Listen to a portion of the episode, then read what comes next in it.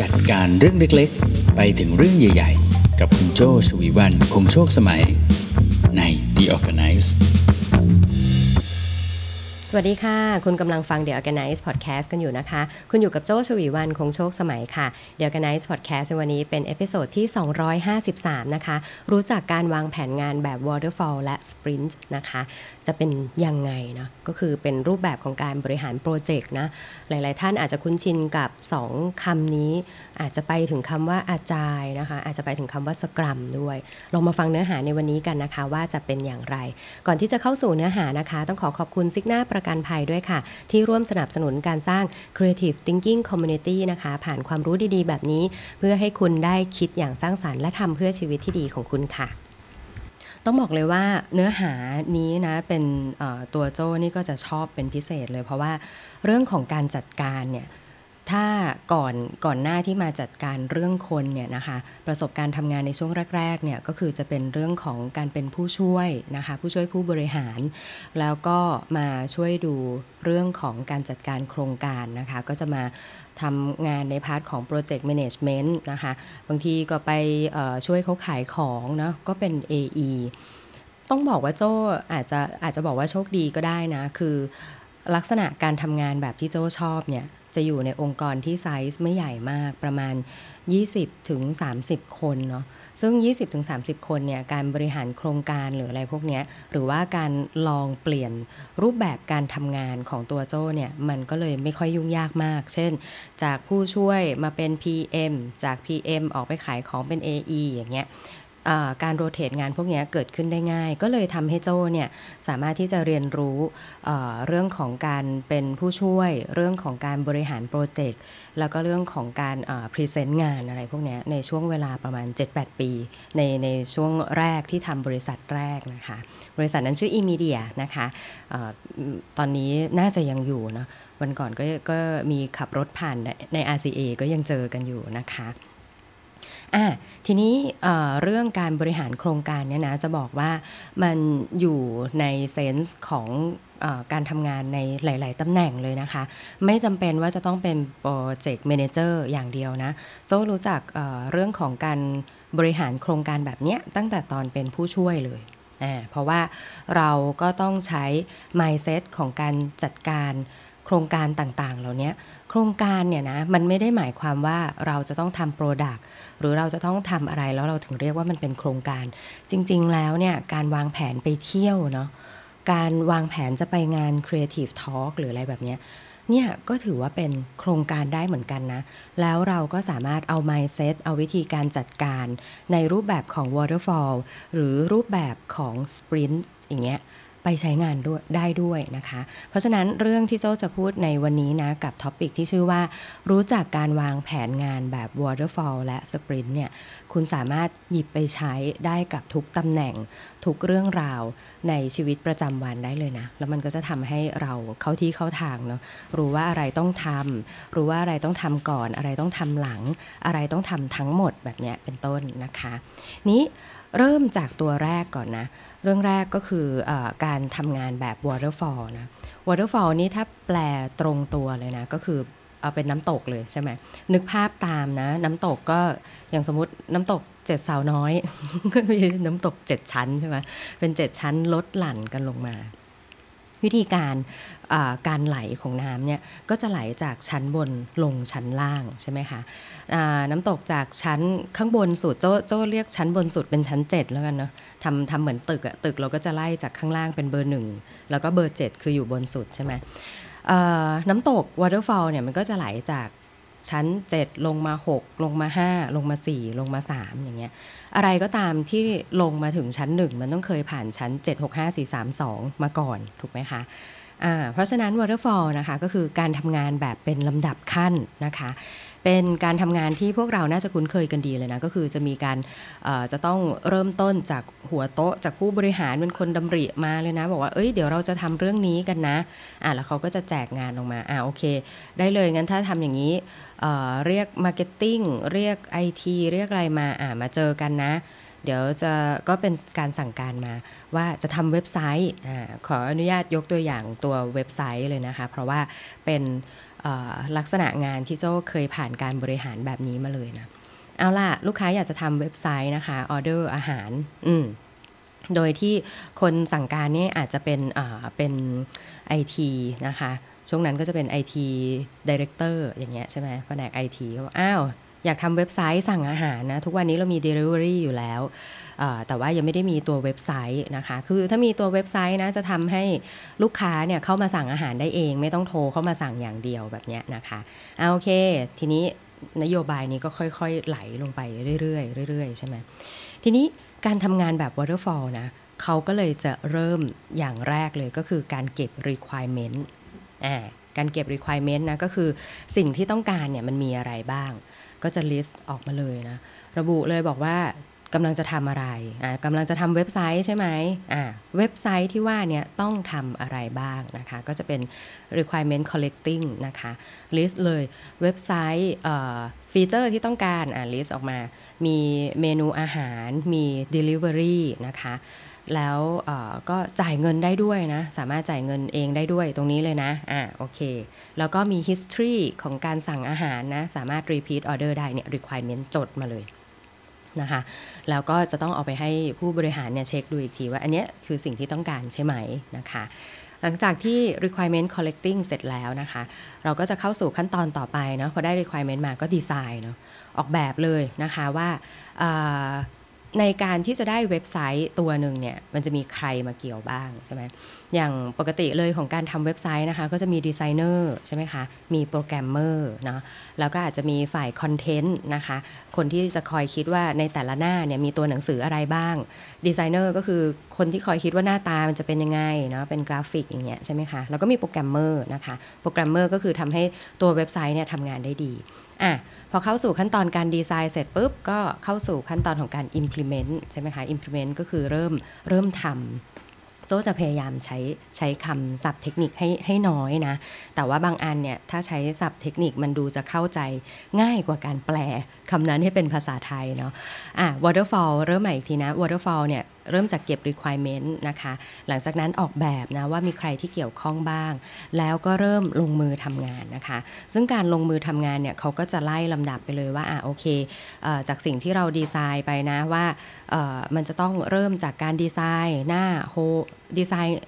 ดีไซน์ทั้งหมดก่อนเลย บอกว่าเว็บไซต์มีทั้งหมด 20 หน้าทำดีไซน์ให้หมดทั้ง 20 หน้า ส่งไปให้ approve design แล้วก็เริ่มทำโปรแกรม ใช่ไหมอย่างเงี้ยก็ค่อยๆไหลไปนะแล้วก็เข้าสู่ขั้นตอนต่อไปก็คือจะเป็นขั้นตอนของการตรวจสอบนะคะ เก็บ requirement design ลงมือทำแล้วก็ตรวจสอบนะคะ พอตรวจสอบเสร็จปุ๊บ ก็จะมีการซ่อมบำรุงก็คือ maintenance นะบางทีก็จะใช้คำย่อว่า MA เนาะโจก็จะทำแบบนี้แหละ ตอนแรกเลยที่ยังไม่รู้จักแนวคิดการดีไซน์โปรเจกต์แบบสปรินต์ หรืออาจายเนาะสปรินต์อาจายนี่เดี๋ยวเดี๋ยวเดี๋ยวค่อยไปแตะนะเอา waterfall ให้จบกันตอนแรกโจ้ก็จะรู้จักแบบนี้เลยนะคะ เพราะฉะนั้นเนี่ยเราก็อาจจะมีการเบรกไว้คอยอ report ความคืบหน้าให้กับลูกค้าอยู่เป็นระยะเนาะเช่นบอกว่าไอ้เจ้าเว็บไซต์สั่งอาหารออนไลน์เนี่ยมันจะต้องใช้เวลาในการทำประมาณ 3 เดือนเนี่ยโจ้ก็จะแบ่งความไป report ความคืบหน้ากับลูกค้าเนี่ยทุก 2 สัปดาห์ อย่างเงี้ยนะคะ อันนี้ก็คือรูปแบบการทำงานแบบ waterfall นะ รูปแบบการทำงานแบบ waterfall เนี่ยบางทีก็จะทำให้ลูกค้าหงุดหงิดบ้าง เช่นนะเออดีไซน์ทำไมมันนานจังเลยโจ้เนี่ยโอ้โห พี่ดูแล้วเนี่ย โจ้ต้องใช้วิธีการดีไซน์เออใช้เวลาในการดีไซน์ทั้งหมดอะสองอาทิตย์อ่า แล้วทีนี้พี่จะทำยังไง ตอนนั้นโจ้ก็จะบอกว่า อ๋อใช่ ก็เว็บเราเนี่ยมันสองภาษาเนาะ เสร็จแล้วจำนวนหน้าเนี่ยแต่ละภาษาก็อยู่ที่ 30 หน้าใช่ไหมคะ 30 หน้าเนี่ยโจ้พยายามอลองหาจุดร่วมแล้วนะว่ามันไม่ต้องดีไซน์ใหม่ทั้งหมด แต่เพียงแต่ว่าเปลี่ยนบางจุดให้เป็นภาษาที่ 2 ภาษาที่ 3 อะไรอย่างเงี้ยเนาะ อันนี้ทำมาแล้วแต่ทีเนี้ยไม่ใช่ว่าต้องรอดีไซน์เสร็จทั้งก้อนแล้วถึงจะเริ่มทำโปรแกรมใช่ไหมเราก็จะให้ดีไซน์ทำความคืบทำสำหรับตัวเริ่มต้นไปประมาณ 3-4 หน้า แล้วโปรแกรมเมอร์เริ่มทำต่อก็ได้ มันก็จะมีความ waterfall เนี่ย มันก็อาจจะไม่ได้ถึงขั้นแบบดีไซน์เสร็จทั้งก้อน เราค่อย move ไปทำโปรแกรมขนาดนั้น waterfall น้ำตก ที่เคยทำนะคะ แล้วก็หลาย ๆ ท่านก็น่าจะทำเหมือนกันก็คือ waterfall มันก็จะมีความเหลื่อมอยู่บ้างอ่าน้ำตกของเราเนี่ยมันจะไม่ถึงขั้นว่าน้ำตกเจ็ดสาวน้อยจะลงมาแนว vertical ขนาดนั้น แนวดิ่งขนาดนั้นใช่ไหมมันก็จะมีความเหลื่อมอยู่บ้างว่าเอ้ยทำหนึ่งไปประมาณนิดนึงแล้วก็เริ่มสองได้สามสี่ได้อะไรแบบเนี้ยเป็นต้นใช่ไหมคะ แต่ที่สุดแล้วเนี่ยการทำงานแบบ waterfall เนี่ยกว่าจะได้เห็นชิ้นงานกว่าจะได้ เริ่มลองใช้งานเนี่ยสมมติบอกว่าเว็บไซต์นี้ทำสามเดือนเสร็จเนี่ยกว่าจะเริ่มเห็นเป็นรูปเป็นร่างแบบที่เราลอง test เนาะ test มันเนี่ยน่าจะปาไปประมาณสักครึ่งเดือน อืมครึ่งเดือนเนาะกว่าจะเริ่มเห็นเว็บไซต์แบบเป็นรูปเป็นร่าง ลองไปทดสอบใน develop server ใน test server เนี่ยนะ ก็จะเริ่มเห็นเป็นรูปเป็นร่าง แล้วความ peak อยู่ตรงนี้ค่ะ ความเจ็บปวดของการทำงานแบบ waterfall นะ พอลูกค้าเริ่มเห็นเวอร์ชัน development น่ะคือเขารอมานานไงเขาก็รอมาจนไปจนถึงประมาณเดือนครึ่งใช่ไหม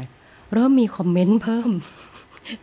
ทีม Develop ก็จะแบบอ้ายไอ้เจ้าสามเดือนที่เขาก็จะต้องปิดให้ได้อะ เขาก็มีความกังวลตรงนั้นใช่ไหมแต่ว่าไอ้เเรื่องที่โจจะต้องไปคอยอัปเดตลูกค้าเป็นระยะระยะทุก 2 สัปดาห์ 2 สัปดาห์ 2 สัปดาห์ใช่ไหมพอเข้าเดือนที่มันเริ่มโปรแกรมมันเริ่มจะเข้าที่เข้าทางเริ่มคลิกได้อะลูกค้าก็จะเกิดดำริใหม่ขึ้นมาใช่ไหมบอกโอ้ยตายแล้วโจตรงหน้าโฮมเนี่ยพี่เห็นแล้วทำมาดีมากเลยพอลองคลิกแล้วมันถูกใจจริง ๆ พี่ขอเอเพิ่มแบบถ้าสมมติทุกครั้งที่ลูกค้ากด ที่เมนูขอได้ยินเสียงไก่กระตากกระตากกระตาทุกครั้งได้ไหมอะไรเงี้ยดำริก็จะเกิดขึ้นเนาะก็จะมีอะไรพวกนี้เกิดขึ้นมานะคะ เพราะฉะนั้นการทำงานแบบ waterfall เนี่ยมันมีจุดเสียตรงนี้ แต่จุดดีนะ คือมันเห็นภาพรวมเลยว่าเราจะต้องทำอะไรมีอะไรก่อนอะไรหลังอะไรแบบนี้นะคะแต่ข้อเสียก็คือกว่ากว่าเจ้าของโครงการหรือกว่าแต่ตัวเราเองเนี่ยจะเริ่มเห็น ว่าตัวงานนี้เป็นชิ้นเป็นอันยังไงเนี่ยนานเนาะแล้วก็มีแนวโน้มที่จะมีการเปลี่ยนแปลงกระทบไทม์ไลน์โดยรวมเนี่ยเยอะมีแนวโน้มที่ทำทำไปแล้วแบบ เอ้ย enlight เกิดอะไรขึ้นมาแล้วเปลี่ยนอย่างเงี้ยนะคะถ้าอยากให้เห็นภาพสมมติ ถ้ามองว่าเว็บไซต์ไกลเกินไปนะถ้ามองว่าเว็บไซต์ไกลเกินไป มองเป็นการเตรียมงานนี่ก็ได้สมมติอย่างการเตรียมงาน Creative Talk Conference ของโจ้เนี่ยค่ะ ก็จะเป็นงาน conference เนาะ ถ้าดีไซน์การทำงานแบบ waterfall นะแบบ 1 ไป 2 ไป 3 ไป 4 ใช่ไหมคะ เราก็จะเริ่มจากการคิดก่อนเลยว่า อ่าโอเค เราจะจัดงาน CTC 2022 ปีนี้ตีมอะไร อ่าสมมุติถ้าหยุดตรงที่อันนี้ก่อนเลยเราต้องหาให้เจอนะว่าตีมอะไรนะ แล้วเราค่อยไปเรื่อยๆเรื่อยๆเนี่ยมันก็จะนานมากเลยเนาะแค่เฉพาะไอ้ตรงขั้นตอนที่ว่าตีมอะไรเนี่ย อย่างปีนี้ธีมของงานก็คือ the future of everything ใช่ไหมอนาคตของทุกสิ่งโอ้กว่าจะคิดธีมออกมาได้เนี่ยโดยปกตินะ การจะคิดธีมออกมาได้เนี่ยเจ้ากับพี่เก่งแล้วก็ทีมเนี่ยเราจะโยนไอเดียมาเยอะ ๆ เลยเนาะแล้วก็จะใช้เวลาอยู่ประมาณเกือบเดือนเหมือนกันที่เราจะไฟนอลกันว่าตกลงธีมอะไร แล้วเราขั้นตอนต่อไปก็จะเป็นเรื่องของการหาสถานที่ใช่ไหมคะแล้วก็ลองคำนวณเรื่องของอินคัม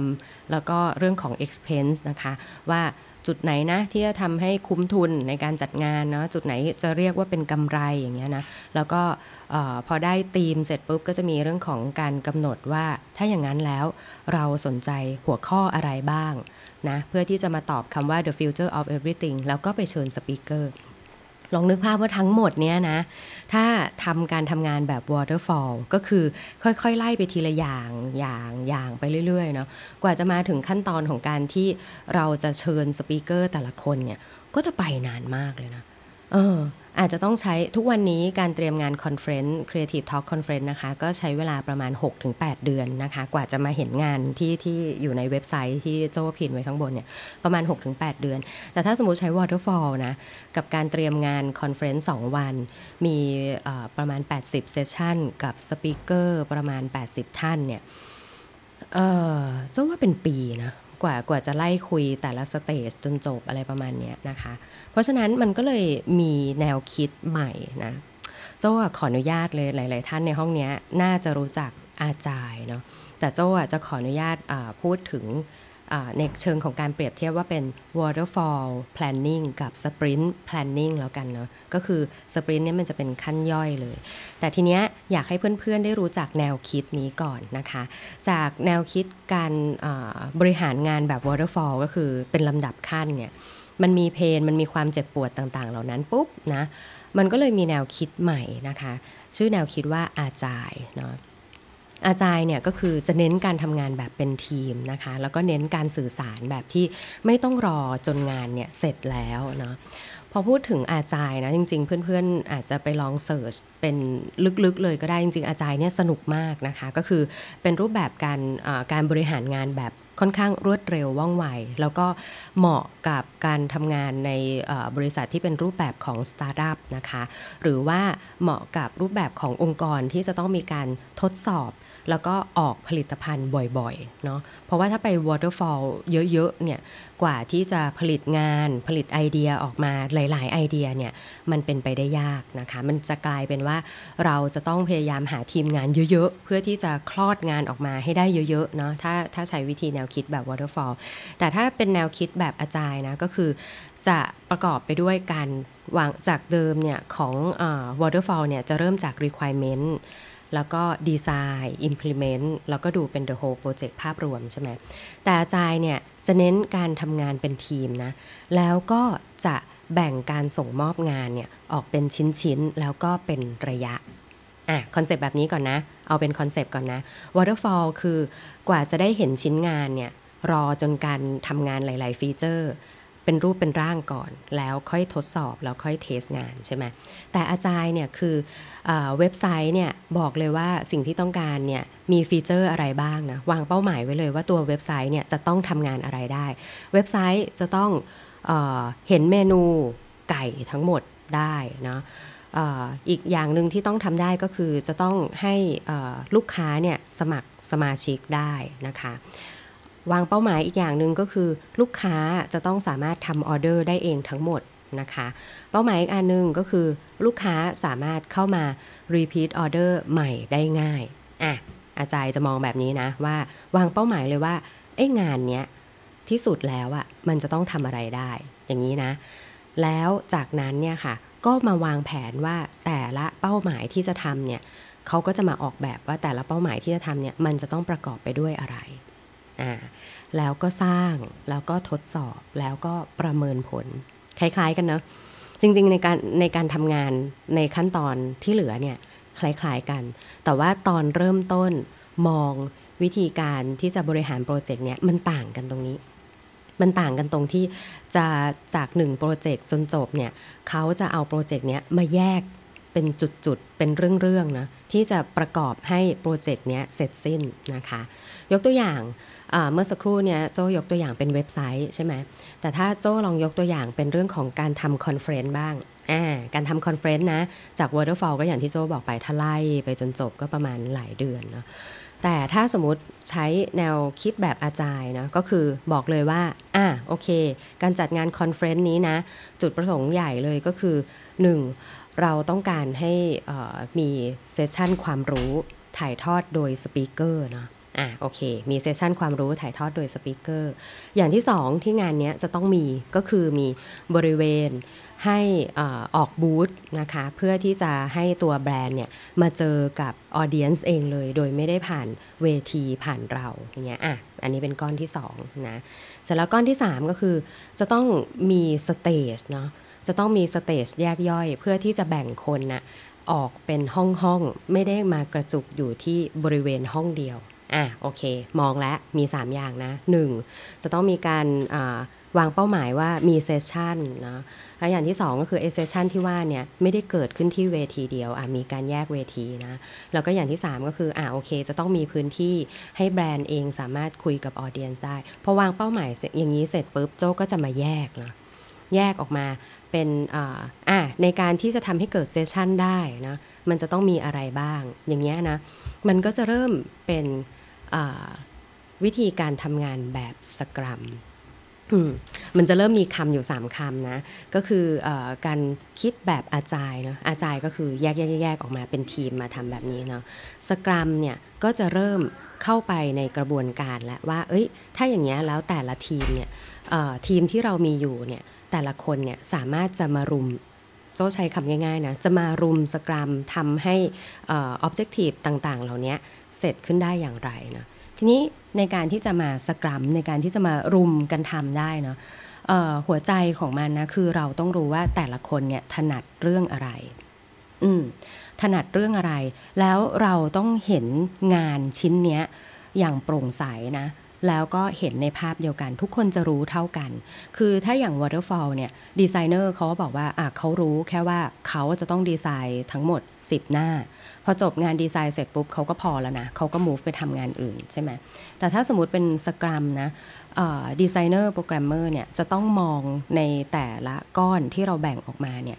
เห็นเท่ากัน transparency เหมือนกันเลยนะ ว่าเฮ้ยในการที่จะทำหน้าเมนูให้เสร็จได้เนี่ยดีไซเนอร์จะต้องอ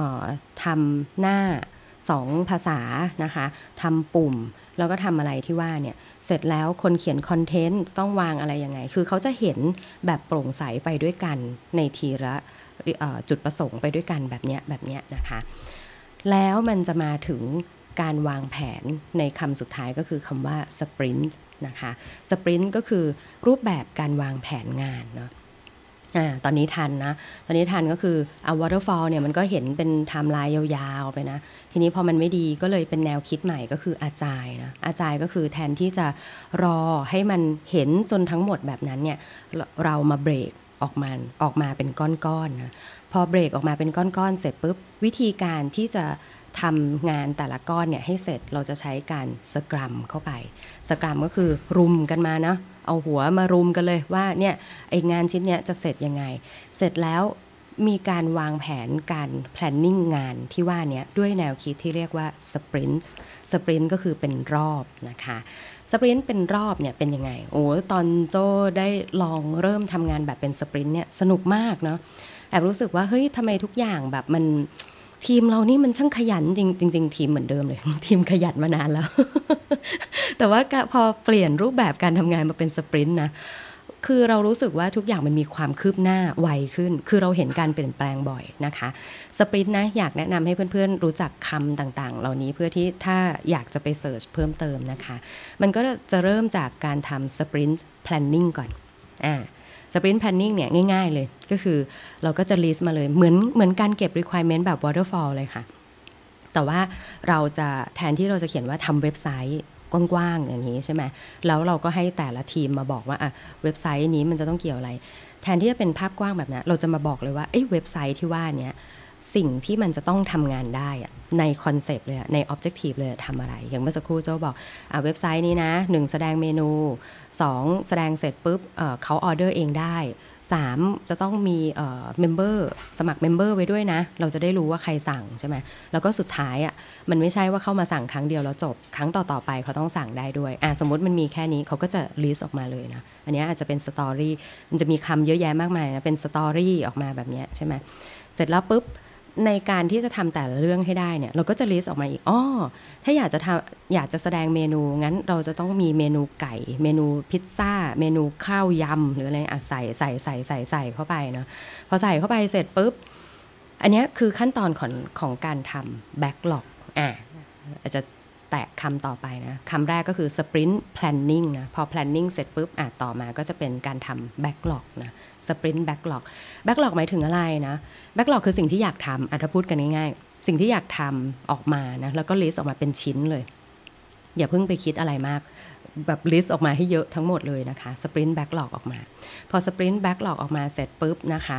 เราก็จะมาคัดเลือกออกมาเนาะ ใน1สปรินต์ที่ว่านี้นะคะ เราจะใช้ระยะเวลาโดยเฉลี่ยนะอยู่ที่ประมาณ 2 สัปดาห์าเราจะหยิบงานจาก backlog นะคะ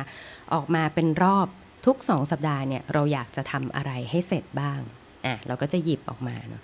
จากตอนแรกที่บอกว่า เอ้ย ต้องรอจนเสร็จเป็นไทม์ไลน์ทั้งหมดนะ คราวนี้เราเอาทั้งงานทั้งหมดออกมาแยกเป็นก้อน พอแยกเป็นก้อนเสร็จปุ๊บ เรา list ชิ้นงานทั้งหมดเลยนะ พอ list ชิ้นงานทั้งหมดเสร็จ ในระหว่างที่เรากำลังจะทำ planning เนี่ยเราก็บอกไปเลยว่าใน 2 สัปดาห์ทุก 2 สัปดาห์เนี่ยเราอยากจะเห็นอะไรเสร็จอ่าในทุก 2 สัปดาห์เราอยากเห็นอะไรเสร็จ เราก็จะหยิบสิ่งนั้นมานะแล้วก็จะเริ่มเป็นการทำรีวิวนะในการแยกย้ายทุกคนก็จะรู้เลยนะ ว่าอาจจะต้องมาสกรรมมารุมกันนะว่าเออสัปดาห์นี้ 2 สัปดาห์นี้เราอยากจะทำเรื่องของเมนู การแสดงอาหารให้เสร็จทั้งหมดนะอะเราก็หยิบอันนี้มา แล้วถ้าในระหว่างของการ scrum เนี่ยมันอาจจะมีบางคนที่บอกว่า เอ้ย เมนูเนี่ยเดี๋ยวค่อยทำก็ได้สิ่งแรกที่ต้องทำก่อนเลยคือ Member Profile อะเราก็จะนั่งคุยกันเลย มันจะ transparency แบบนี้เลยมั้ยว่าเฮ้ย จริงเหรอเออจะเอาเมนูมาก่อนเหรอเอ้เมนูเสร็จแล้วหน้า home ยังไม่เรียบร้อยเลย เราเอา foundation ของมันขึ้นมาก่อนไหมอะอย่างเงี้ยเราก็จะคุยกัน หรืออย่างการเตรียม conference อย่างเงี้ยใช่ไหมการเตรียม conference ปุ๊บ เป็นภาพใหญ่มา เอามี 7 เวที แต่ละเวทีเราใช้ชื่อ stage อะไรดี หรือว่า เอ้ย มี 7 เวทีแล้วเรามีไอการที่บอกว่าจะมีตัว session จะมีตัวพื้นที่ให้แบรนด์คุยกับตัว audience อย่างเงี้ยแต่ละอันเนี่ยมันจะต้องมีชิ้นอะไร แล้วอะไรจะเสร็จภายใน 2 สัปดาห์นี้ก่อน 2 สัปดาห์ถัดไปจะเสร็จด้วยอะไรแบบเนี้ยมันก็จะเห็นความคืบหน้าไปเรื่อยๆเนาะที่สำคัญนะ ปัญหาที่โจ้เคยเจอจากตอนแรกที่บอกว่าอยู่ดีลูกค้าก็ enlight ขึ้นมาในตอนที่เดือนครึ่งอย่างเงี้ยมันจะไม่ไป enlight ตอนเดือนครึ่ง แต่มันจะ enlight ทุก 2 สัปดาห์เลยว่าเฮ้ยจริง ๆ แล้วเราต้องการแบบนี้หรือเปล่าเนี่ยทุก 2 สัปดาห์ก็อาจจะบอกโอ้ speaker คนนี้ที่คิดว่าจะเชิญอาจจะต้องยั้งยั้งไว้นิดนึง พอดีช่วงนี้สถานการณ์ของ industry นี้ไม่ค่อยดีแฮะเออหรือยังไง หรืออาจจะมีไอเดียของบางคนบอกว่างั้นเอางี้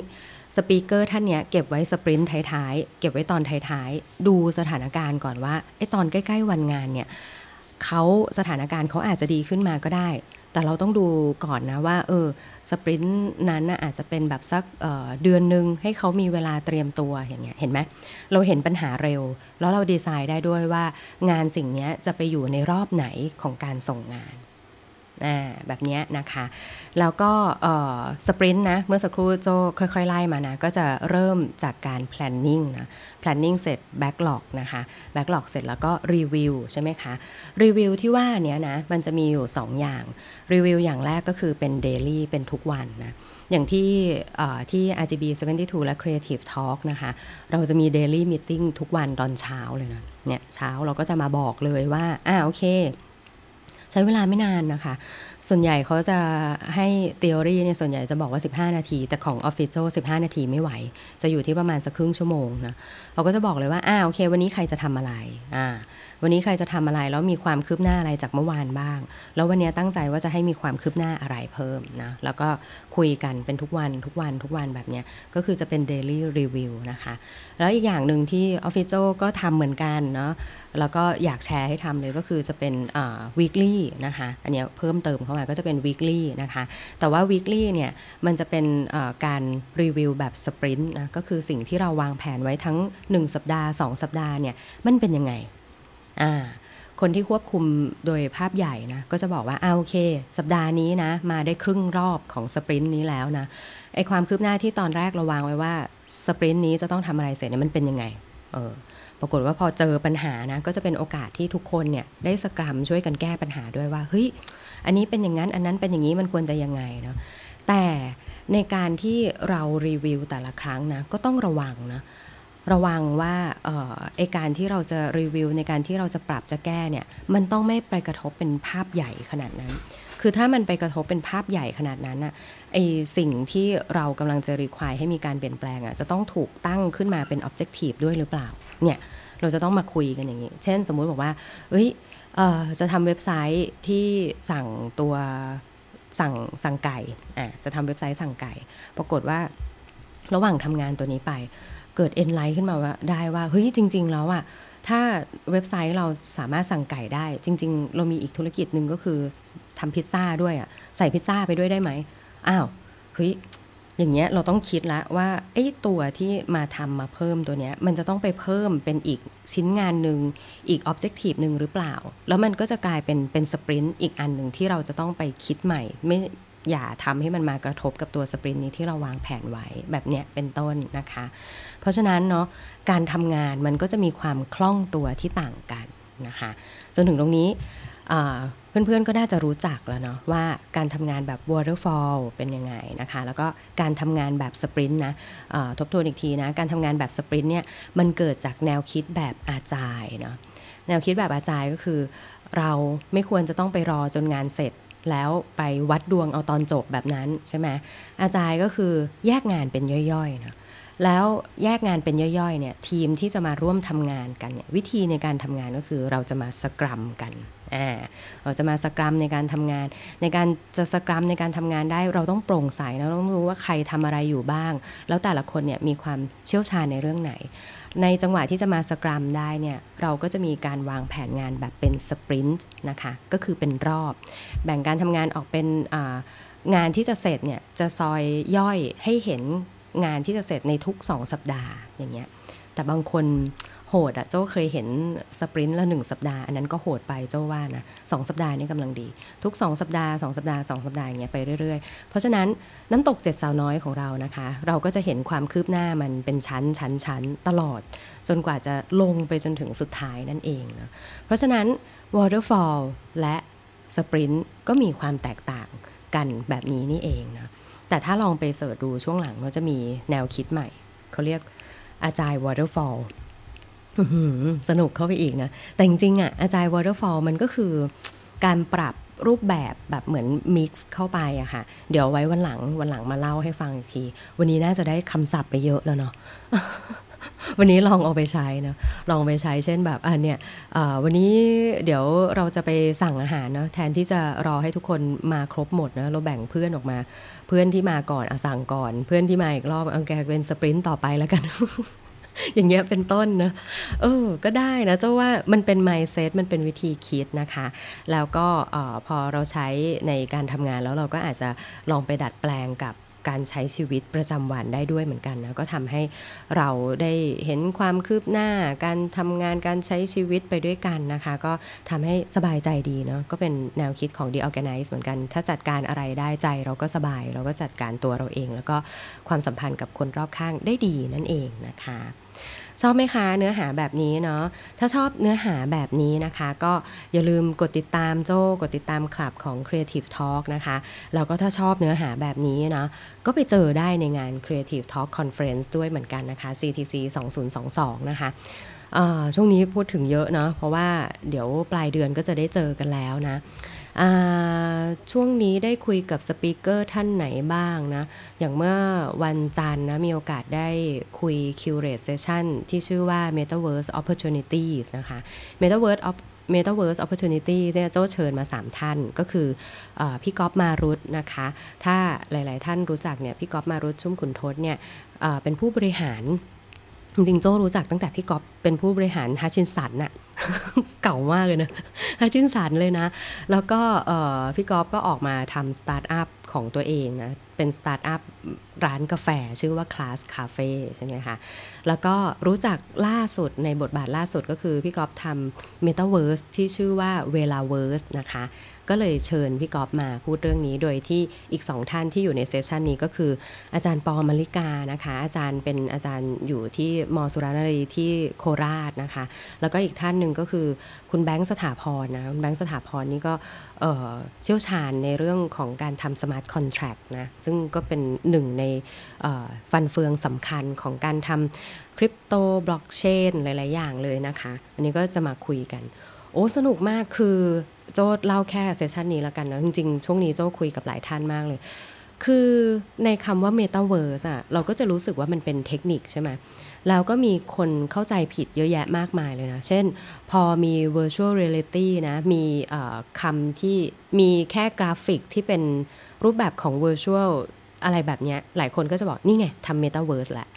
แต่ในความเป็นจริงนะคำว่า Metaverse เนี่ยมันคืออีกโลกหนึ่งเนี่ยเราจะต้องคิดถึงขั้นรัฐศาสตร์ของ Metaverse นะคืออย่างสมมติพี่ก๊อฟทำ Velaverse เงี้ยการปกครองการบริหารพื้นที่ในนั้นนะมันเป็นยังไงเนี่ยมีตั้งแต่รัฐศาสตร์นะเศรษฐศาสตร์ล่ะอะเรามีเมตาเวิร์สเกิดขึ้นแล้วเนี่ยในนั้นเนี่ยเขาจะมีการหารายได้กันได้ยังไง มีอาชีพอะไรเนาะเนี่ยเขาก็คุยกันตรงนั้นนะ หรือไปถึงกระทั่งว่าเรื่องของการเงินนะ financial Financial ใน Metaverse ของแต่ละที่เนี่ยใช้เหรียญอะไรนะใช้ chain อะไรในการซื้อขายแลกเปลี่ยน จะหารายได้จะอะไรแล้วรายได้ที่ว่าเนี่ยมันใช้เหรียญอะไร เอออย่างเงี้ยนะคะ ไปจนถึงอีติกนะ ไปจนถึงอออาชีพ การดูแลกันอย่างเงี้ย โอ้เยอะแยะมากมายเลยเนาะเราถ้าสมมติอะ Metaverse Opportunity มันเป็นแบบนี้ปุ๊บ เราเนี่ย ในฐานะของออนักเรียนนักศึกษาหรือว่าบุคลากรเอ๊ะเราต้องมีเตรียมความรู้อะไรบ้าง เพื่อที่จะใช้ Metaverse ใช้ชีวิตใน Metaverse ได้อย่างดีจริง ๆ แล้ว Developer ล่ะอะตอนนี้มันมีเรื่องอะไรมันมีเรื่องของดาวมันมีเรื่องของอะไรโอ้เยอะแยะมากมายโจนั่งฟังแล้วแบบหืมฉันอยากให้เซสชันนี้อยู่ประมาณสักครึ่งวัน กลายเป็นว่าพอเวลานั่งฟังเนาะแต่ละท่านให้ไอเดียมาเสร็จปุ๊บโจ้ก็จะพยายามรวบประเด็นให้นะว่าโอเค เอ้ยน่าสนใจมากเลย แต่ละท่านเนี่ยมีความถนัดในเรื่องไหน งั้นเราจะมาพูดคุยกันประมาณสัก 5 ประเด็นคำถามนะสามประเด็นคำถาม แต่ละท่านจะได้แชร์มุมมองในเรื่องไหน แล้วคนที่ฟังก็มาตกตะกอนกัน โอ้สนุกมากเลยนะคะ ก็อยากจะเชิญชวนนะ ถ้าเพื่อนๆที่อยู่ในห้องกันนี้นะคะ มีความรู้อีกหลายเรื่องเลยนะ อย่างเช่นจากคุณแทบประวิทย์นะคะ คุณเอนิ้วกลมอะเดี๋ยววันเดี๋ยววันศุกร์มาเล่าอีกสักหนึ่งถึงสองเซสชันเนาะ ให้ฟังกันดีกว่าว่าเดี๋ยวจะได้เจออะไรในงานนะคะ ประมาณนี้เนาะก็เลยถือโอกาสนั่งเล่าสิ่งที่เตรียมงานเยอะๆ แล้วก็ได้ใช้หลาย ๆ ทักษะของ The Organize ที่มาเล่าให้เพื่อนๆฟังเนี่ยแล้วก็เอ่อมาแชร์ให้ฟังเนี่ยนะคะเราจะได้ไปเห็นในวันงานด้วยนะคะว่าเตรียมงานเป็นยังไงนะคะถ้าชอบใจเนื้อหานะคะ อย่าลืมกดติดตาม พอดแคสต์ The Organize จากทุกช่องทางที่คุณใช้ฟังอยู่นะตอนนี้นะคะ ถ้าฟังจาก YouTube อย่าลืมกด Subscribe แล้วกดสั่นกระดิ่ง เพื่อให้ไม่พลาดทุกเนื้อหาจาก Creative Talk และ The Organize ด้วยค่ะ